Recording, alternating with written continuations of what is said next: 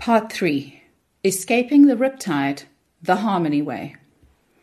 The Ides of March. It was the last week in March 2000. Little did I realize its life changing significance at the time. It involved Goldfields and Harmony, and this was many years before the hostile bid. At the time, I was consulting as a strategic director to Blue Moon Underground, an events company with its roots in the industrial theatre, which was intent on making an impact in the mining industry.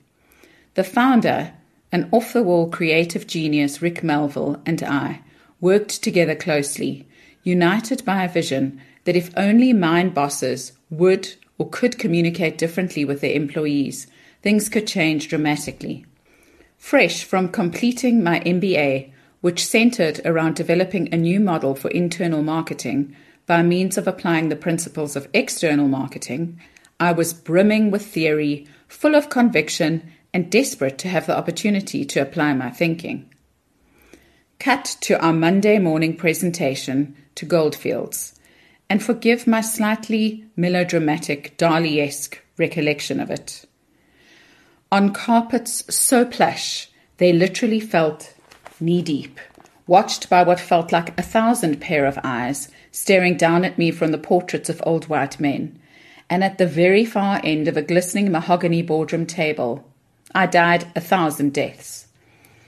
My passionate and well reasoned rationale fell on at least seven pairs of deaf, white male ears. When the boss man called me lovey and asked me to prove where this has worked before. I knew that my and his fate were sealed. Never again. So destroyed was I after that meeting that I pleaded with Rick for us to cancel the meeting set up for later that week with Harmony Gold. Bless his soul, Rick wouldn't budge. We agreed that a Monty Python, and now for something completely different type approach, was the only way to go. And it was. But ultimately, the joke was on us. The meeting was set up at the rather ramshackle Randfontein Club in an enormous, musty smelling room with trestle tables and a few mismatching chairs. Harmony had just taken over Randfontein via a hostile bid, and in true Harmony form had moved their HQ to Randfontein to get in their faces. The derelict state of the room was no problem for us as we chucked out our PowerPoint slide deck in favor of brown papering the tables, planning to use thick, brightly colored markers to illustrate our thinking, and relying on Red Bull energy drinks for inspiration. We were standing around outside the room, anxiously awaiting the arrival, by helicopter perhaps, of the infamous mining magnate, as the newspapers called him, Bernard Swanepoel and his team, when someone tapped me on the arm.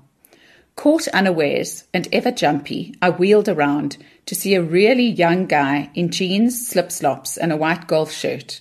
Obviously, the waiter, I assumed. On the verge of asking for another Diet Coke, I was saved from eternal humiliation when the waiter, none other than the mining magnate himself, began making introductions. The meeting was exactly that a meeting of minds and philosophies about what people could become given the right environment. Concepts of discretionary effort, internal marketing, and ideas about making shift bosses, middle management, rock stars were floated. We brainstormed and laughed, not least when we spotted a cockroach neatly cellophaned among the baker's biscuits grudgingly provided by the club. Not once was proof discussed in that let's do it environment. It felt like magic could happen after that meeting. And it did. Listening sessions, cartoons, and a song. Despite Harmony's well known disdain for consultants, they realized that they needed external help in the area of so called internal communication. As the darlings of newspapers and shareholders alike, it seemed that nothing could stop the Harmony juggernaut externally. Internally, it was a different story. After numerous acquisitions per year for a few years, one of which had been a successful hostile bid for Randfontein, there was a realization that some internal focus was desperately needed. In all communication, be it in advertising or internal, my approach has always been to listen first. So we embarked on a series of one on one listening sessions at all levels and at all operations, the objective being to understand current perceptions about harmony, its leadership, philosophy, and direction. This differed from the standard business review that most consultants undertake in that there were no existing tools that we were looking to apply. Ours was truly a blank page approach. I conducted well over a hundred interviews, chatting with shift bosses, miners, rock drill operators, and metallurgists, among others. What a great way to learn about an industry. If only the exco could have heard the smart things that their employees had to say. As people tend to do in listening sessions, they opened up, poured out their hearts and souls, and in many cases, the DNA of the famous Harmony Way was clearly visible. Of course, much of the feedback was not good, but not good in the way that if it were received in an open minded, non defensive way, and if acted on and addressed, it could dramatically change things. I remember being surrounded by all my notes and quotes and tables and graphs and thinking, how can I paint this picture? Instinctively, I knew that a picture would be worth a thousand words. Sadly, God hasn't blessed me with the ability to draw on paper what I see in my mind's eye. But happily, God has blessed me with Adam Truscott. At the time, he was a freelance illustrator, and when I sat down and showed him my little stick men and speech bubbles and arrows explaining what I saw, he got it immediately. The result was the first set of listening session feedback cartoons. We did one per region, showing the hierarchy level by level, and used humour, sarcasm, and in some cases, brutal honesty to showcase the issues. We were chuffed with the results. And then came the presentation. We knew that it couldn't be just another same old, same old. These guys were mavericks, pushing the boundaries, bored with the conventional. But they also needed to take our input seriously, and we had to make our case credibly. So we eased them into it. We started with the feedback, neatly analyzed and boxed in a PowerPoint deck. Then came the cartoons. When you are showing cartoons which say, Harmony leadership are Nazis in denim, it's tough, and even the cutest little drawings aren't going to ameliorate the sting. With my heart in my throat, I laid each region's cartoons on the table and talked the exco through them. As I finished, there was a stunned silence. Darn it, I thought. A bridge too far. A moment later, the team all started talking at once.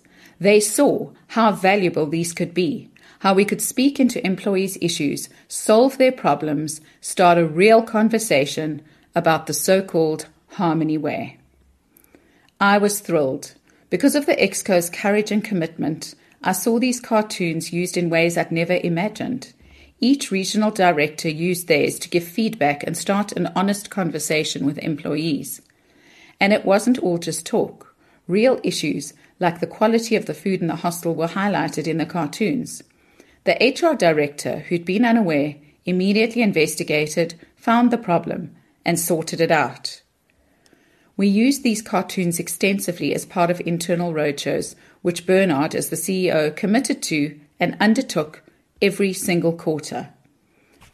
I saw how effective, courageous, and self deprecating leadership could be. Back to the presentation.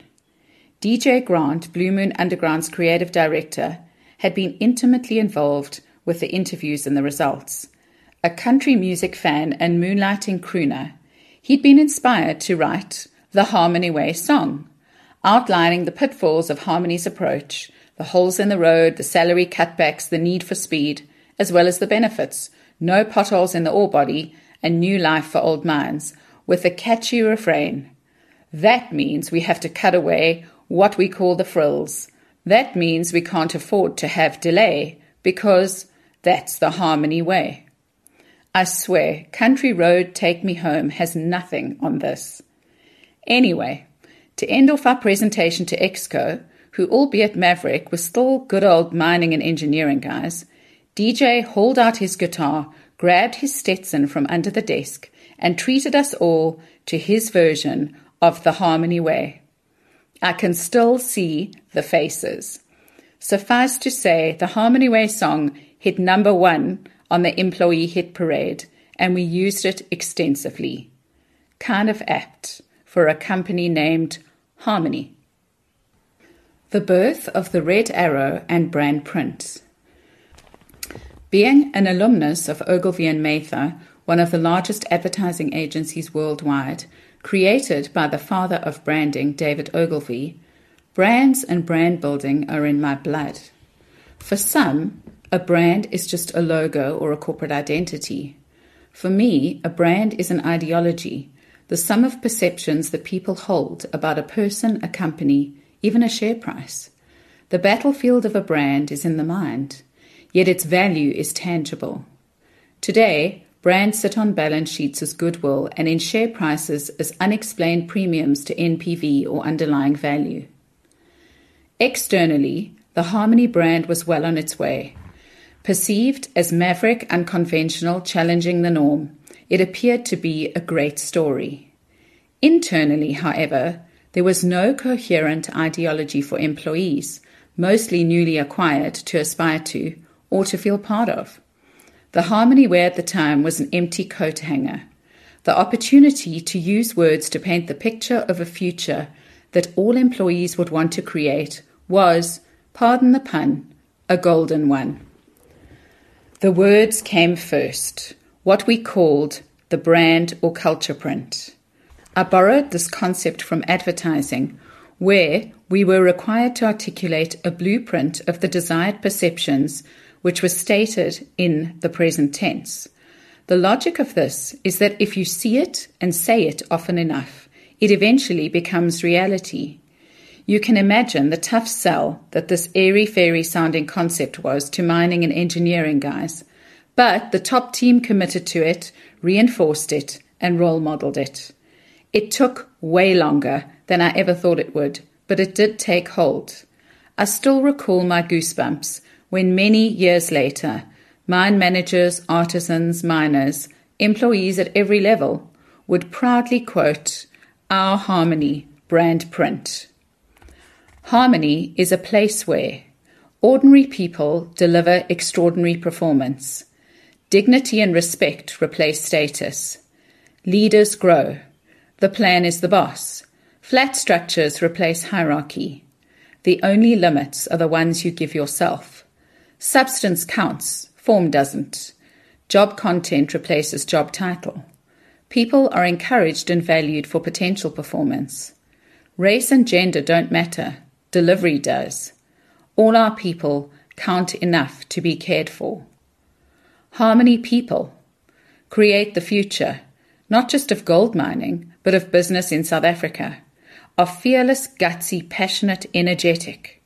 Think, take decisions, are not afraid to fail, have fun, care about each other, know what contribution they make, serve rather than instruct, know what they want and how to get it, try new things, are never satisfied are smart, bright, and expressive, do what they say they will, can cope with, adapt to, and thrive on change, are positive even when everyone else is negative.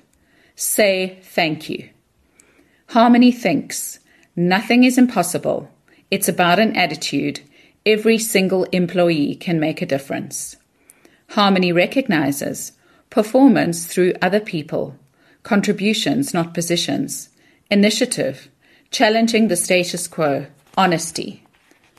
Harmony delivers growth in assets and in people, value to shareholders, consistently, against all odds, no matter what.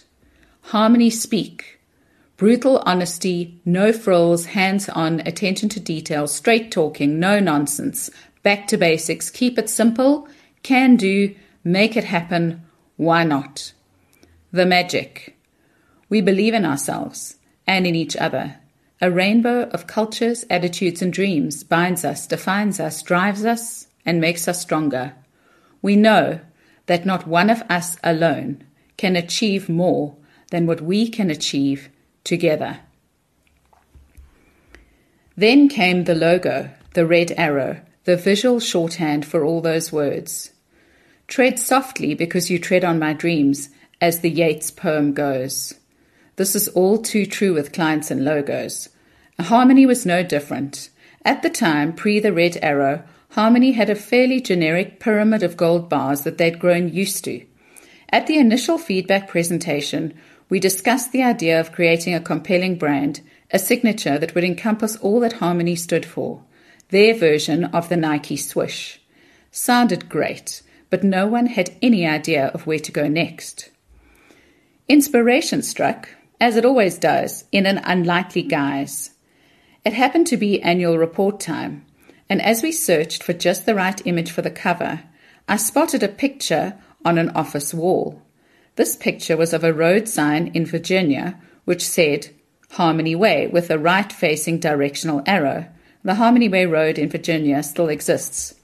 Immediately, I rotated this in my mind so that the arrow pointed upwards. This was the clearest indicator of the straight line profit that Harmony was delivering in spades. Working with the designer, we fiddled and fiddled, but to no avail. The road sign and the upward arrow just didn't work. But the sign had given us the idea of the arrow, and from there we went to the heart of the business, the rock face itself. Red spray paint is used to mark off the rock face to be blasted underground. An upwards pointing spray painted red arrow on an underground rock was the perfect visual for the annual report cover and, as it turns out, for harmony and everything it aspired to stand for. I knew as soon as I saw it that this was not just a logo, not just a corporate identity. This was a brand to strive for, to live for, to love. And to this day, I do.